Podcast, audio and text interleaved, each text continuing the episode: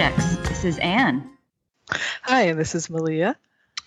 We are still coming to you from quarantine bunkers in Virginia and North Carolina. And uh, last one we posted for you was two weeks ago, which was actually a test that we ended up posting. We figured why not. So now we are a little more organized. Not that it matters. And uh, we have we have a nice little program for you. Nominally more organized. Nominally. Nominally. What have you been doing over these past two weeks in your bunker, Malia? Uh, no, mostly I've been scavenging. You know, my bunker is my bunker is fully stacked with stocked with snacks. That's that's what we've got going on. Snacking. You know, Oh, there's a good. German word. Of course, of course, there's a German word for it. the uh, the extra weight you put on. It's like I don't speak German, so I'm going to say this wrong. It's like Corona Speck, or something. Oh, like there's that. a new German word. There's a new, of course there is for the weight you put on because you've been snacking through coronavirus. Our gentle audience can't see it right now, but I'm wearing a moo I really am. And I ordered another one. Today is the day I wear jeans so that I remember to stop snacking. I know. Someone Like saw a once a picture of me on Facebook and said, You're wearing jeans right now. I'm like, They're my fat jeans and they're tight. Don't even get me into my hair roots. You know, people are suffering and compassion and, and, and excellence as citizens is important right now. But I got fat and split ends. and split ends and roots. and, I mean, there are there are more important things, but but I know, and I know everyone feels the same way. Because, know, my husband, he's been going out there like jogging every day, which I'm so proud of for him. And I walk. I got a TRX thinking I'd like put it around a beam in my house and just like, yeah, I'll squat my way to wellness. and we all know that once you look at it and you're like, that really hurt. And then you, know, it takes three days to get the nerve to do it again. I know because it's so miserable. You're like, wow, this wasn't fun at all. this is actually really unpleasant. And I've got uh, we've got a nice restaurant down the street that does curbside, but they're really good. That's the problem. So we've eaten through all the frozen things now, and now we're down to the frozen lasagna that's left, and Oh, the snacks that we thought we might like, but we didn't. So they're all still in the pantry. like Trader Joe's experimental snacks. Yeah. Like, oh, that wasn't actually good with pretzels, kind of thing. No, I got one that was like uh, from Thrive.com. They were like these Roman beans that are marinated that you're just supposed to snack on. Romans love them. So I was like, oh, that sounds sophisticated. That might go good with my wine. And that, like, we both ate them, but we made that face that the cat makes when you give it a carrot. See, that's you know? suspicious because there aren't any Romans around anymore to sort of substantiate that claim. well, I'm just full of millet today, so I'm going to eat a marinated bean. I can see where that feels like a good idea. I'm like a sucker for that when you tell me that French people love something. I'm like, oh, it must be delicious then. Yeah, yeah. well, uh, so you've just been hanging and snacking and loving on the babies and Yeah, watching the TV. the embarrassing thing is that even if we weren't under lockdown, that would probably still be the same update for me. So Oh, yeah. Well, I've it's allergy season. I I've spent a month thinking I have COVID and I don't because I don't go anywhere and I don't interact with anyone. But I've got hay fever from all the just hay fever. Yeah. Yeah, Yeah. it's it's that, that, that makes you tired. And then um, I started a class online with Oxford University on the Wars of the Roses, and that started this week. And it's pretty easy. It's not like a live class, but it's a lot of reading, obviously, and it's really hard to learn the Wars of the Roses in terms of getting. Once you get started, it's okay, but when you look at the family tree, Yeah, I spent this entire week, for reasons that will soon become re- apparent, looking at royal family trees, and um, you, you go a little cross-eyed after a while. I know. Margaret, which Margaret? Okay. And there's, you know, the, the teacher's first question to us was in the forum, which historical fiction representation is your favorite? And I'm like, bitch, that's why I'm taking this class because I don't want to talk about historical fiction or watch it on TV. I wanted to like Oh, learn that- the that tactics. Episode in and of itself, because I, I could do a whole thing about how much I hate historical fiction representations of the Tudors. Like that is, I'm sorry, so you're bringing up issues for me now. I know. I know. I got I got alert. I got alarmed and upset. I have like so many issues with Henry VIII. I can't even begin. He was like Pol Pot. Like there's all this corset ripping going on. He was gross. History's greatest douchebag. He was, and he had potential in the beginning, you know, but he went berserk like many people do. Oh, and I built a news machine. Oh yes, the news machine. I did. I was trying to explain it to you, but I've been so busy tinkering with it and feeding it that uh, it, you know, and it has it, it takes very specific fuel. So I built a royal news machine out of household objects. Okay, so like push the button on the news machine then, or how, okay. however it starts. Oh, I was inspired from watching Better Off Dead. Remember the little brother who built a space shuttle out of. so you know, I'm a I you know I'm a tinker. My husband's an engineer, so I've built one, and today through the use of the Royal News machine, we will find out what's been going on in the royal family for the past two weeks. Give me a moment while I fire her up and transmit the news from outer space from the satellite directly to you. It's really exciting. Hold on. Big button here. Oh, look. Oh, there goes the laser. Straight up to the satellite. That's how you can tell it's like technological and stuff.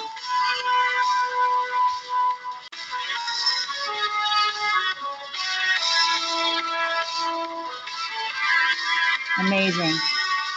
What a time to be alive. I am so hyped. oh, here comes the laser coming back from space. Okay, now the Royal News Machine has teed up the stories for me for this week. And the first was uh, uh, April 5th. I'm sure almost all of you know that the Queen, Queen Elizabeth II, gave a speech from Windsor uh, about the coronavirus and this pandemic we're all facing. And um, it's something, it's not the first time she's done this in her life, but it's one of the rare times she has. She does it in times of crisis or, um, you know, opportunities where there, there's a civic morale issue.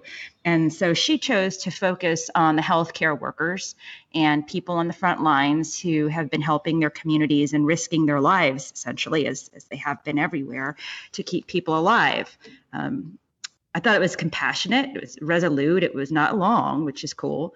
Uh, it evoked the service and sacrifice. And uh, as the first speech, uh, that she's done about this kind of thing, but as a teen was was the very first one she did in 1940, and that was for youth who were sent away from home during the war. Which, when you think of it, that's really hard to imagine sending your kids away. You know, yeah. but they did. They had to send them to the country because the bombing that was going to start and did happen.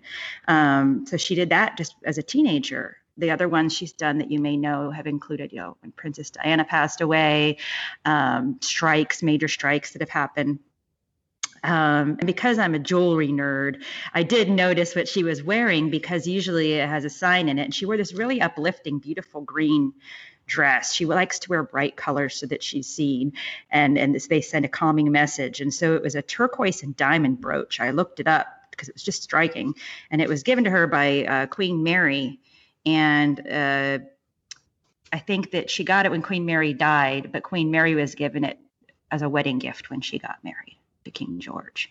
Anyway, most importantly, it was an uplifting message. It was quite nice to see a calm and resolute message. And uh, I can't believe she bothered to do that at her age and with all that's going on, but she was you know, adamant to do it. It's one of the things you got to admire about, you know, sort of defining the place of royalty, or at least mm-hmm. the English royal family now. And she's just always been, well, not always, but in the last several decades, she's been really dead on on that. Yeah continuity. She's appropriate. She's always very clear. Her eyes are clear when she's talking to the camera. She's a natural at it. She's great. Um, her birth, her a quote official birthday is this month when they celebrate with Trooping the Color, which is a, a, military parade that goes up the mall and they they they all uh, process for her the different guards, uh, organizations, and the whole royal family. Uh, goes up to the balcony, do a flyover. Anyway, it's a big thing that London looks forward to every time this year, and that's also been canceled for one of the few times in history. Yeah, that's a bit of a bummer. Yeah, well, it's it's. I went to it a few years ago in 2018 when I was visiting. I always wanted to, and found a wonderful website that told you how to do it. You don't if you want to see the royal family at Trooping the Color. So just remember this for later. Pocket it away. Um, the news machine is blinking, so I have to move in a minute. But I will tell you that you go and you go to the Duke of York Memorial, which is halfway down the mall. You do not go to the front because the people at the front don't get to see anything. They they think those are the people that get to be up against the gates. They're not. The Metropolitan Police bring the people in from the back at the end. Ah, And they lead them up with horses. So the people in the, who are in the way back get to come to the front. I really hope I get to make use of that knowledge at some point. it was really fun. I sat with a, I stood with a whole bunch of people and we got to see the whole thing. I was front row, but I only waited an hour, you know, as opposed to people who waited like six. So it was good advice. Now, uh, Ogo, oh, dare I touch this green button, the Harry and Meghan button? oh dear.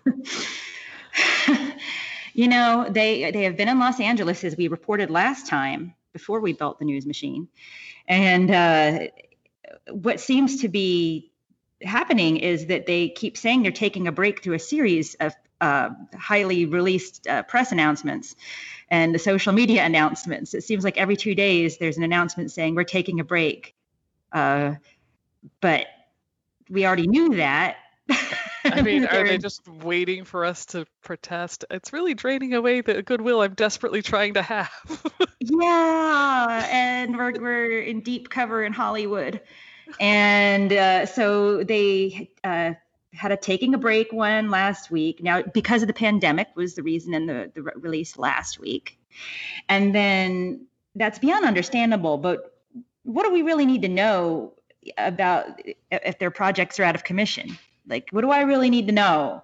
This is their chance for like consequence-free radio silence if they want it. yeah, which I thought was sort of the ostensible point of all of this. But maybe not because all we keep getting is like more entries into the news. It's uh hmm. I'm not I'm, Yeah. hmm. I'm going to come back to them in a minute because I want to continue talking about what the other royals are doing during the quarantine time. Um, but that really struck me as that there have been maybe two or three press releases about how we're taking a break during the time when no one's doing anything. We're taking a Um, break and also don't write about us when we're taking a break. Yeah, exactly. Here, we being photographed uh, making care packages at a charity with no masks and gloves on, but we're taking a break. And that's fine. Do these things, but I, I don't understand the the crystal clear, pro- professionally shot image plus the press release that goes along with it. So Leave us do all these things. alone. But uh, Prince Charles actually opened a clinic or something virtually. He, he's been cutting fake out ribbons, and I don't know if they're using CGI or something for the ribbon. but Charles has been doing a lot online. And William and Kate Skyped in with kids and healthcare workers to talk to them about their anxiety. Mental health is a big issue for them. So they're trapped at home with three kids too, but they also are trapped at home with their nanny and parents probably. But uh, then Yeah, there's Princess Anne. I'm gonna quarantine with a nanny. That's what I Yeah, that's what you need to do. That's what we've gotten wrong. Yeah. Oh, anyway, so No, no, no, no. That's but they're they're you know they're they're staying in touch with the public in a positive way, and then they can turn it off and go do their thing. Um, and then Princess Anne, I mean, she hasn't. She's been doing engagements virtually lately, but I wouldn't be surprised if she had just come out like in hazmat gear at an engagement. Like she wouldn't care. She wouldn't give a shit. She'd punch. yeah. She'd punch COVID in the face. She didn't care. Let's get on with it, you know. Uh, but she's uh, they're all still out there. Um, then Prince Andrew and Fergie are who have never really split up. Were also quote inconspicuously photographed unquote packing care packages for uh, care workers and things like that. And um, the cynical understanding is that Prince Andrew is trying to look like he helps and cares, which surely he does. I mean, But really, right now, this, yeah, small step, but it's a step. just go away for half a year and let it get quiet with the I, Epstein I do stuff. think that you probably should allow people to forget first, just a little bit. exactly, like not. What is he doing? Why why is he being photographed doing it? It's, and Sophie, we- Sophie Wessex also has been photographed making these care packages. But struck me in all of them as none of them were wearing masks while packing food for or gloves when packing food for people who are in a very vulnerable situation. But I'm not going to pick on them. It's the thought that counts. But you know, if I have to do it, then you know. But at least they all look a bit down, more down to normal and pale and gaunt and and wearing, you know, Lacoste shirts and not designer things for a while. anyway, that's kind of boring news. But you know, there's nothing's nothing's changed. Now we this is our PR backseat PR moment here where we're like, okay, you know, Andrew, what are you doing? really, honestly. Yeah. Although my my backseat PR person is just waiting till you get to this foundation. Oh, like oh, it's coming. Okay, so on this week's episode of backseat PR person, first we had you know Andrew sit it out, Meghan and Harry sit it out. Now, okay, we were sitting, we sat it out for two days, but we're just too anxious and we just think people don't understand us. So let's release it all after we said we're taking a break. So they, uh, I guess around April 7th, something like that, they officially released the name of their foundation, the Archewell Foundation. I, I cannot even begin to express my feelings about this name. I think Gwyneth Paltrow got to him. Oh my goodness. and then it's not supposed to have anything to do with their son. It just yeah. coincidentally sounds exactly like it has something to do with their son. Archewell. And not only that, so Meghan's explanation of it on social media, and these are not through junk sources. I, I that's the Royal News Machine does not. It only it only uh, distills things through reputable sources. No Daily Mirror for that. No, no Daily Mirror. We'll get to that in a minute too. Although I kind of secretly love the Daily Mirror, but I, I, I still love my 3 a.m. girls after all these years. Although I'm sure that they're like 50 now, so they're like the 8 a.m. girls because that's the earliest they can wake up. Um, you know, I don't want to disparage anyone. I'm, I'm really rooting for them to be healthy and to prosper, but this this frantic Hollywood style PR stuff is just backfiring. You know, Archewell. Look, we all we all want to be appreciated for having a good heart, and we all want to get paid. But Archewell. So uh, anyway, uh, she says that Meghan says that the reason it was called Archewell is after the ancient Greek word arche or something like that. Yeah, yeah. I oh yeah, that's not. I guess her Kellyanne came out and said something like that, like it's arche from ancient Greek meaning strength or something, or newness. Everything means strength and newness in ancient Greek. I gotta be honest, it sounds like somewhere where you would like buy herbal supplements. I know, Archewell. Like, Archewell, I got this tea from Archewell, yeah. and it's helped my skin so much. like, yeah, I got that. Sounds like. Uh, yeah, I got the, I got turmeric, the best I've ever had at Archewell. I got turmeric body rub. And so, but turmeric, but ghee, turmeric ghee body butter. I have so much um, more energy now. I say I feel vital. I feel vital. so I guess that was like a fourth thing they've done since they said they're taking a break in the past two weeks. And then they did one more thing, which was a huge announcement letter saying that they will not be working with any more tabloids because they're ruining their lives. I didn't realize they were working with tabloids before. It kind of negates some of the arguments they had made. Yeah, that's well, you know, I suppose when you take a break, I would like to also say that I'm not going to work with tabloids anymore either. I don't want them near my family. There's too much going on. No, yeah, I, I so I guess it's been a, a very careful seeding and planting, uh, kind of out of the Diana playbook kind of thing, where like I'm going to have special friends who give special information to certain reporters and act like it was like, all an accident, like usual. yeah, like business as usual for the royal PR shit, but except unless you're the queen, because that just doesn't happen. But yeah, so we've got the Archewell Foundation, which is to, to do benevolent yada bada bada bada bada to wellness and blah blah blah blah kind of thing. The woo woo woo. And that's great. And simultaneously, Harry has launched eco-friendly tour business. Huh. I mean, I don't know what that means. The only thing I can think of is he lo- he really loves the rhinos and the elephants, which is awesome.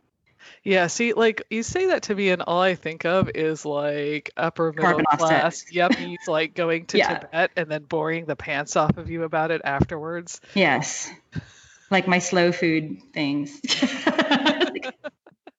a fifty dollar paper plate with like barbecue on it, but it's from East. It's, it's artisanal barbecue. Uh, I mean, you're just you're a refugee from the Pacific Northwest. That's just like your lifestyle, right? I know, and now they're in the middle of it. I'm sure he's stressed out. I can't imagine what kind of inputs he's getting all the time about how evil everyone in his life was. and you know how we're going to rise above it and make more money and they won't need you anymore except except i don't know if you know this you must know this you're my you're my colleague that there is a clause in their agreement for leaving the royal family that they can come back in a year if it doesn't suit them I know I I kind of forgotten about that or something and you reminded me of it like a week or so ago and I was like, "Oh yeah, so Oh my goodness, is it just all this like play that we're just seeing roll out and then a year from now they're going to go all British again? Oh, he will. You know, or, or you know, yeah. There's just so much plate spinning. It's just ridiculous. So that was that happened as well during this time, this very sacred quiet for their family time.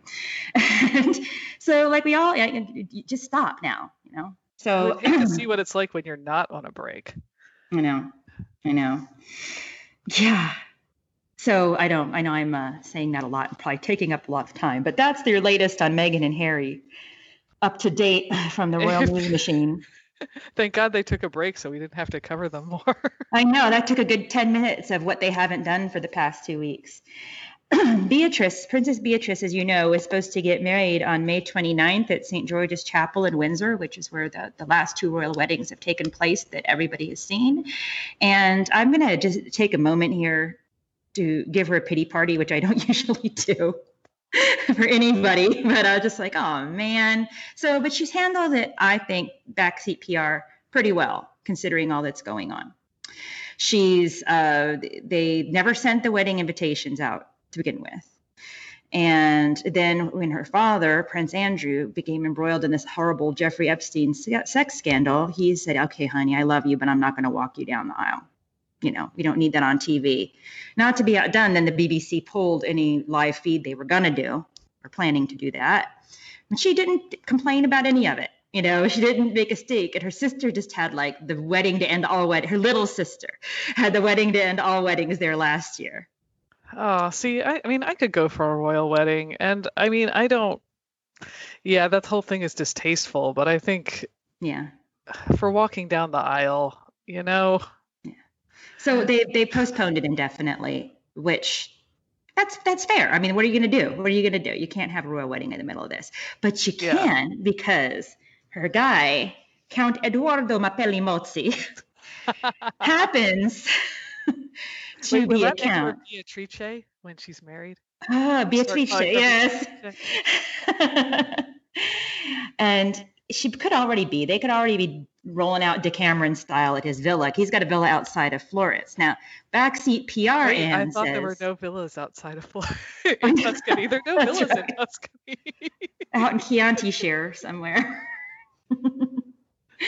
and uh, maybe they're already holed up there. But backseat PR Ann would advise to, if you really want to get married, kids. I mean, he's already got a 13 year old kid and stuff. I mean, it, that doesn't matter. But you know, if you really want to get married and then have a big public party in London in a year, here's what I would suggest. I would suggest having a very, very intimate wedding at the villa with just your parents and uh, Zoom whoever you want and Zoom the Queen in, Zoom George and them all in. Nobody cares. But only sell the photographs to certain magazines for money to go to charities that help NHS frontline healthcare workers. Ah, see that that is some good PR. That's making some lemonade for for people who need it during the coronavirus, and they get to have their beautiful wedding. And the pictures will be a lot of magazines will be bought so people can see the pictures. You just do that deal with Hello or whoever, and people, you know. Yes, anyway. I'm getting my like royal wedding dress fill this spring, and it's very disappointing. No. I have to like go back and look at old ones. and yeah, I mean, what do you do at a time like this when people are suffering and don't have jobs? The queen had to deal with that right after her wedding or right before her wedding and you know, the war was just ending. So people were sending in their their coupons to help her buy silk.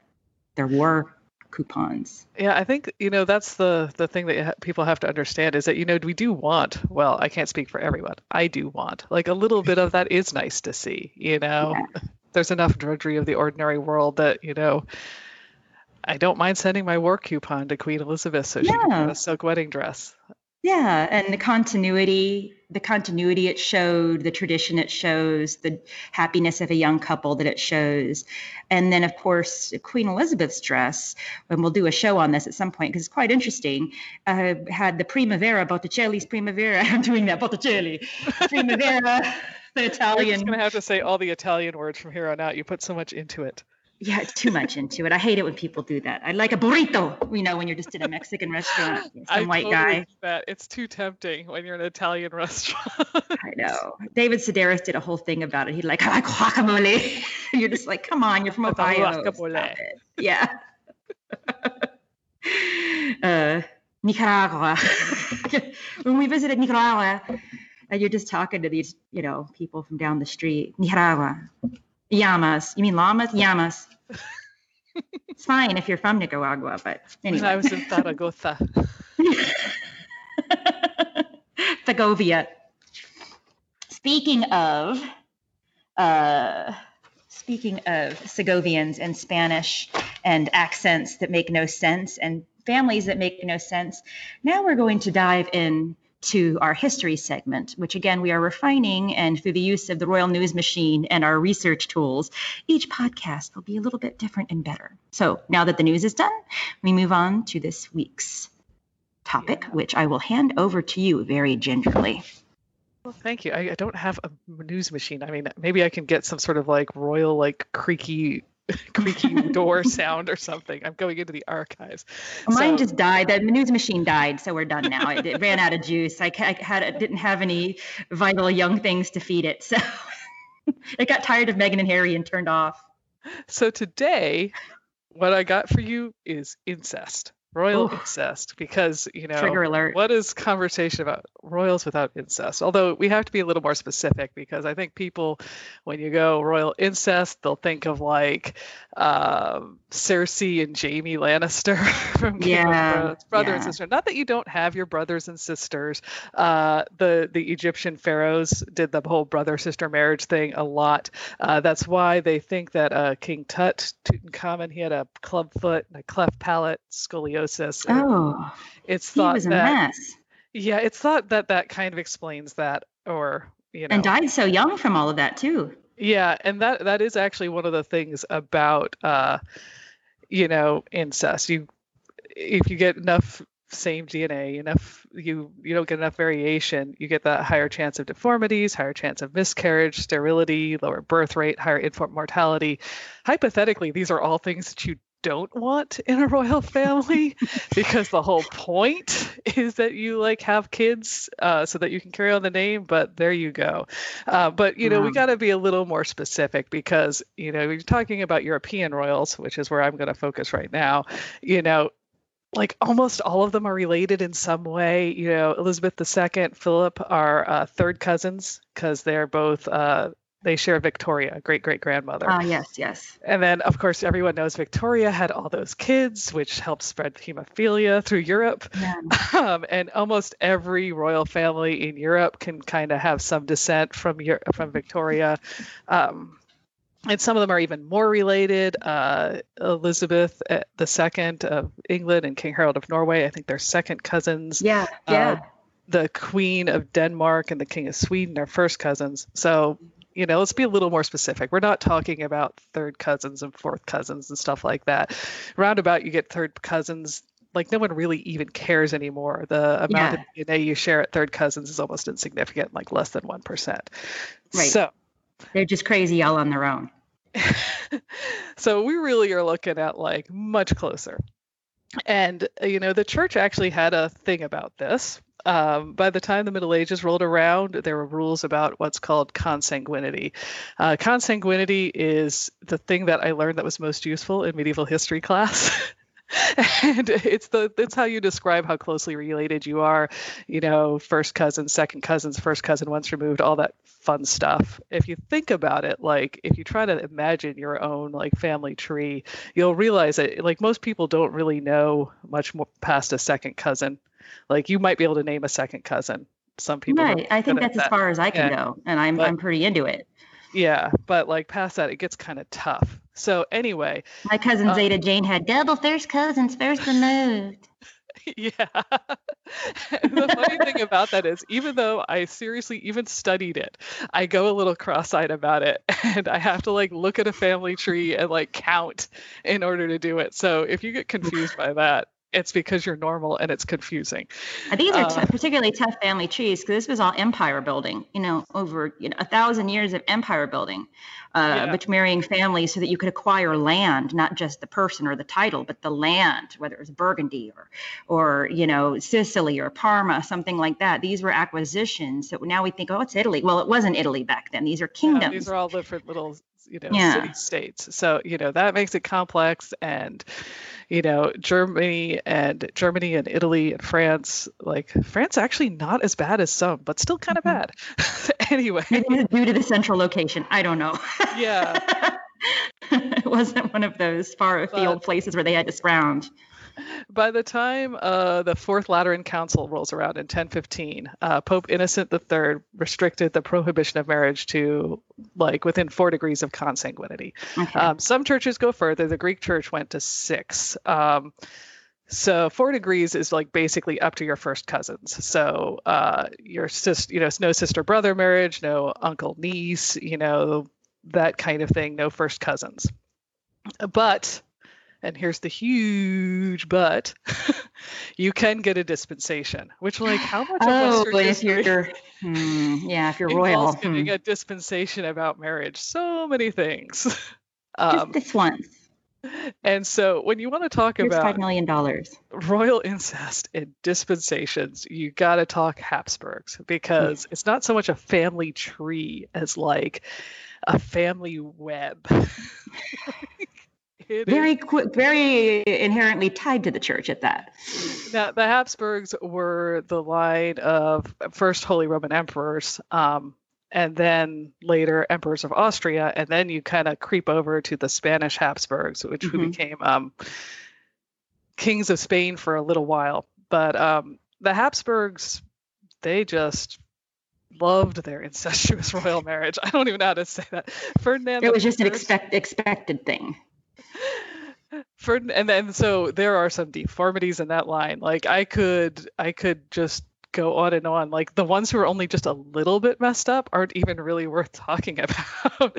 so you had Ferdinand I, who's an emperor of Austria and the son of Emperor Franz II and Maria Therese, who were double first cousins, which like try to even imagine no, no. that on a tree. like and cousins Ada Ray. Yeah. Ferdinand actually did live to 82 and he ruled for oh. 18 years but he had no children. That happens a lot with these incestuous yeah. things, which again, like that frustrates the whole point of it. But he had hydrocephaly, epilepsy, and the famous Habsburg chin, which I will get to more on shortly. Um, and I found this lovely quote about him. One of Ferdinand the First quirks was to sit on the open end of a wastebasket and roll around on the floor. Like I love how that's a quirk. If you're if you're an emperor, it's a quirk that you roll around on the floor in a wastebasket. If you're just a normal person, people are like, "What is wrong with that guy? Lock him up." But it's just like Well, thank God it wasn't a woman. Then they would have sent her to a convent and locked her up. Yeah, oh, history of Habsburgs are replete with like women who are quietly called the mad. Yes. I, I think there's like at least two or three like s- sort of crazy. The bad. She was just a little bit. She was a little crazy. And then all the machinations around them send them over the edge. Yeah, it's you're already on a sort of bad start, and then people are constantly scheming around you. It just kind of pushes you right over. Yeah, yeah, yeah. But then you get my favorite, or the famous, the biggest chapter of intermarriage in royal incestuous history, I guess, which starts right after uh, the Holy Roman Emperor Charles V, who's pretty big deal in European history because he managed to be king of Spain and Holy Roman Empire. So he had a pretty significant empire. Um, and it ends with Charles II of Spain. So Charles V had Philip II of Spain, who you vaguely remember, uh, maybe because he married four times, including Bloody Mary of England, Mary Tudor. Yes.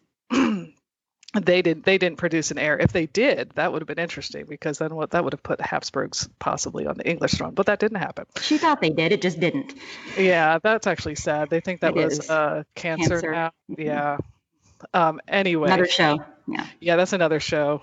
Like again, getting into my issues with Tudors.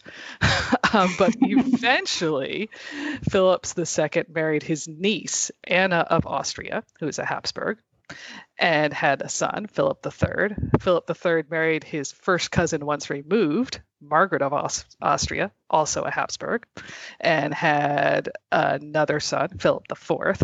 Philip IV married his niece as well. Maria Anna or Mariana of Austria, and they had King Charles II. Who, I'm guessing the church got a lot of nice gifts during this time for all those dispensations. the, the best, the best paintings like, and candlesticks uh, are from this era. Sort of revolving door, like maybe there was like you know dispensations, Habsburg dispensations, or something like two two entry points or whatever. Yeah.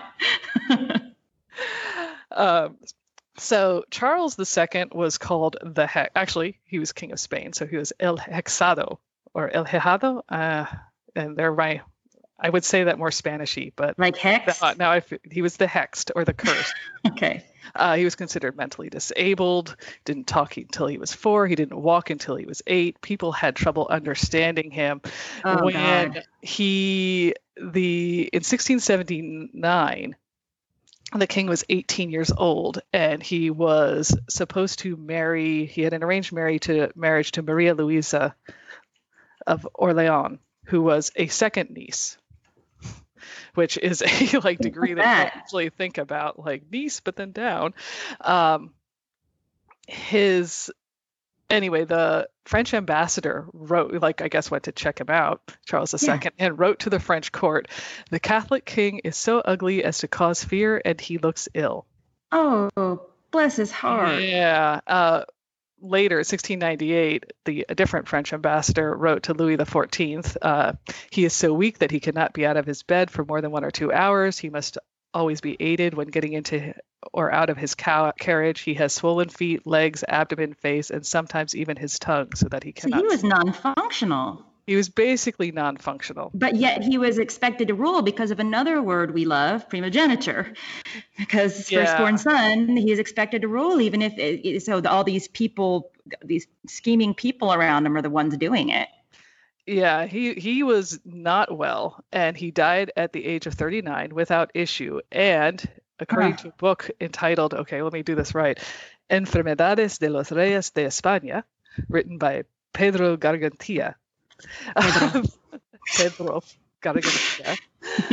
the physician who carried out the autopsy of the king's body noted that the corpse, quote, did not contain a single drop of blood. His heart was the size of a peppercorn, his lungs corroded, his intestines rotten and gangrenous. He had a single testicle, black as coal, and his head was full of water.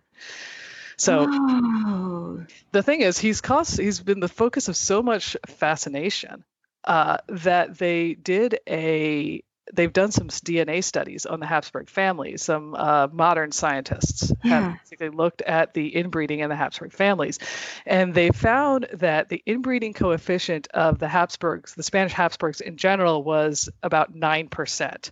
That means that roughly nine percent of any given royal's corresponding genes were identical because they came from the same ancestor. Uh, the inbreeding is so good that big that it increases diminish the offspring's chance of survival by as much as 18%. Oh my and gosh. they also found that the inbreeding coefficient from Spanish Habsburg king increased strongly along generations, so that for Philip the First, it was like point, it was like two percent, but by the time you got to Charles II, it was more than 25 percent. In other words, you know, if his parents were brother and sister, like he wouldn't necessarily be more muddled DNA wise. His oh. uh, ancestor Joanna the Mad comes up 14 times in his family tree. Um, now, this one of the reasons they were looking for this is because of the famous Habsburg chin, or sometimes yeah. it's called the Habsburg jaw, sometimes it's called the Habsburg lip. I just like okay. Feel this moment, gentle listeners. Feel this moment. Chin. We're going to envision the Habsburg chin for you. Yeah. So the Habsburg chin, the scientific name for it is like mandibular prognathism. I think I said that right. Okay. It's an underbite. It's when the bottom jaw sticks out more. Now, you know, you can have degrees of it, uh, but the time you get to Charles II, I mean, if you consider the fact that royal portraiture is kind, and they still got it in there. Um, it was significant. Now, those same scientists looked at it, and because the Habsburg chin comes up over and over and over again in the mm. family. Um, King Charles V had it to some degree. Uh, as I mentioned, Ferdinand I had it. Charles II had it to a significant degree. Now, when the scientists looked at it, they actually decided that they think it was caused by a recessive gene, and that it just, you know, you get enough of it, it's going to um, become statistically more likely to surface, which is why they Charles got enough II, of it. Yeah, Charles II got enough of it. Now, here's my interesting little tidbit. Uh, Marie Antoinette reportedly had the Habsburg jaw. She was a Habsburg. Um, yeah. She's from Austria, um, but she didn't have it as significantly, so it just kind of gave her a little bit of a pouty lower lip. Okay, lucky her, because otherwise yeah. you look like Beavis. Yes, exactly. And you picture like your chin going all the way down, you know, and your t uh, your, lo- your, lower teeth as far as you can forward. That's a yeah, minor Habsburg chin. Forward. So yeah, you can get. And your like, lips are like your yeah. You can be Beavis or you can be Angelina Jolie, like, and just have pouty lips. And Marie Antoinette was apparently on the more Angelina Jolie side. So I saw when I was doing the research for this, I saw people claim they believe that King Juan Carlos of Spain, well, until recently king. He is now uh, King Philip. Felipe Philip is now king of yes. Spain. But his father, Juan Carlos, uh, is said to have a little bit of Habsburg chin. Now, technically, he's a Bourbon. Um, yeah. But there is, you go back in those trees and you do find uh, like they're the Habsburgs. The Habsburgs kind of weaseled their way into most family trees at some point. Yeah, they were just acquiring, acquiring, acquiring, and more acquiring. Now, fortunately, um, there are, you know, the there's no royal, you know, the Habsburgs still exist as a family, um, but there's no Empire of Austria anymore or anything like that. But here's my last little note that has nothing to do with chins, but there is still a Habsburg family. It is headed by Karl von Habsburg. And his son, the heir apparent, is Ferdinand Zvonimir von Habsburg, who apparently is a race car driver. Of course he so, is. So he probably looks like Falco too, like, like has a big wedding in Baden Baden or something. I don't know. wow. I mean, you think about it, and and it's just unimaginable to us today. I mean, how worked up we get about incest, and rightfully so, from you know the physical and emotional angles. But back then, it was very transactional, and from birth, when you and you're a little child, like in the crib, they like have you meet some other child in a little crib and you're it's not a play date it's your marriage yeah you know i think on some level you can kind of make sense of it the like dynastic reasons for wanting to you know keep power with the Finn families, knowing that like you want someone who's been brought up to it. But basically, marrying into common people has saved DNA wise most of the existing royal families. Wow, unreal. I mean, I, pretty much everyone gets married to a commoner now. Yeah, I know that streamlined blood. I know that when William and Kate married, people kind of looked and tried to see whether they meet, but you know, if they meet, it's in the way that like everyone meets eventually. If you kind of look, you know, they'd be like 10th cousins or 12th cousins or something. We're talking hundreds yeah. and hundreds of years passing. So yeah. John of Gaunt, me too. Yeah, exactly. At a bar, you know. you don't you love when people try to do that? Like I've done my ancestry and I'm related to like, you know, King Ralph the Third of, you know, Ireland, and you're like, okay, what do you do with that? Like, yeah, I mean, the thing is, like, I'm not going home with you. Anyone can like find them their way back to a York or a Lancaster in some way if you've got any. Even me, I'm Slovak, and even I can. So, um, from some further reading, uh, there is a great book uh, by Simon Winder called Danubia, which I really uh, recommend everyone. It's a big, fun read uh, of nonfiction for us nerds, uh, royal history nerds, and it, it focuses on the Austro-Hungarian Empire, in particular the Habsburgs. And there's a new book out. Forgive me because I don't know the name of the um, the author, but it's it's called Emperor, and it's about Charles, the son of Juana the Mad, and Philip, who we were Oh, speaking oh, yes. about. So I would love to get more into that into the future. But I think the next episode, I'm going to be ready to get into the craziness that is the Thai royal family right now. Oh, now see, that'll be fun. Definitely. Okay. I think it's time to go east. Plus, the Thai royal family is, they don't disappoint. No, I mean, you can't even believe it. There's totally different totally different paradigm here. Um, I'm going to look up while you while you just fill dead space here for a second all of Charles Habsburg's titles because it'll tell you about the level of intermarrying that that went on. It's actually quite fascinating. Oh, Holy it, Roman Empire. It definitely is. You know, one Charles of V. Charles V, Holy Roman Emperor, who ruled from, wait a minute, I have it written down. Yes, 1519 to 1556. And That's correct. After his death, what happened was that the Roman Emperor went to Ferdinand I, Holy Roman Emperor, and the, then his son Philip II took Spain. Philip actually married uh, Maria Manuela of Portugal 1st mm-hmm. Okay. And then Mary Tudor, and then Elizabeth of France and then Anna of Austria, which you know what, like he kind of gets off easy in the whole like, boy, how many times did you marry? yeah, and the fact I think that his reputation, again, another show was that he he really didn't have much of personality and was pretty messed up. Uh, he was raised very lovingly by his aunt, and um, because of his mother going crazy or being told she was crazy. Anyway, uh, this Charles guy, he had absolutely zero personality, but he did the things he had to do to network, like be a great falconer, a great archer. You know, he spoke a couple languages as best as he could, but everybody else got to do the work. So he was he did not go down with a terrible reputation. But are you ready for his titles? Yes, yes. okay. I'm coughing away from the microphone because I, I care about it. Um, Charles, by the grace of God, Emperor of the Romans, forever August, King of Germany, King of Italy, King of all Spains, King of Castile, Aragon, Leon, Hungary, of Dalmatia, of Croatia, Navarra, Granada, Toledo, Valencia, Valencia, Galicia, Majorca, Sevilla, Cordoba, Murcia, Jaén, Algarve, Algeciras, Gibraltar, the Canary Islands, the King of Two Sicilies, of Sardinia, Corsica, King of Jerusalem, King of the Indies, of the islands in the mainland and the ocean sea. Wow. The mainland wow. of the ocean sea? What's that? Sounds like a book. Archduke of Austria, Duke of Burgundy, Brabant, Lorraine, Styria, Car- Carinthia, Carniola, Limburg, Luxembourg, Gelderland, Neopatria, Württemberg, Landgrave of Alsace, Prince of Swabia, Asturia, Catalonia, Count of Flanders, Habsburg, Tyrol, Gorizia, Barcelona, Artois, Burgundy Palatine, Hainaut, Holland, Zeeland, Ferrette, Kyburg, Namur, Roussillon, Sardinia, Drenthe, Zutphen, Margrave of the Holy Roman Empire, Burgau, Oristano, and Goceano, Lord of Frisia, the Vendish March, Pordenone, Biscay, Molin, Silence, Tripoli, and Mechlin. it took him a long time to get into a room. Can't you having your job to announce them? Oh, Jesus. I mean, yeah. you write it down like on your hand. So everything to to seal the the uh, everything that we've just learned from my my gracious colleague here, those are all the marriages that gave him those titles. Each one of those represents an incestuous marriage, probably that happened that preceded him. Yeah, they're especially. I mean, yeah, the Spanish, but the the Austrians, is, Austrians especially.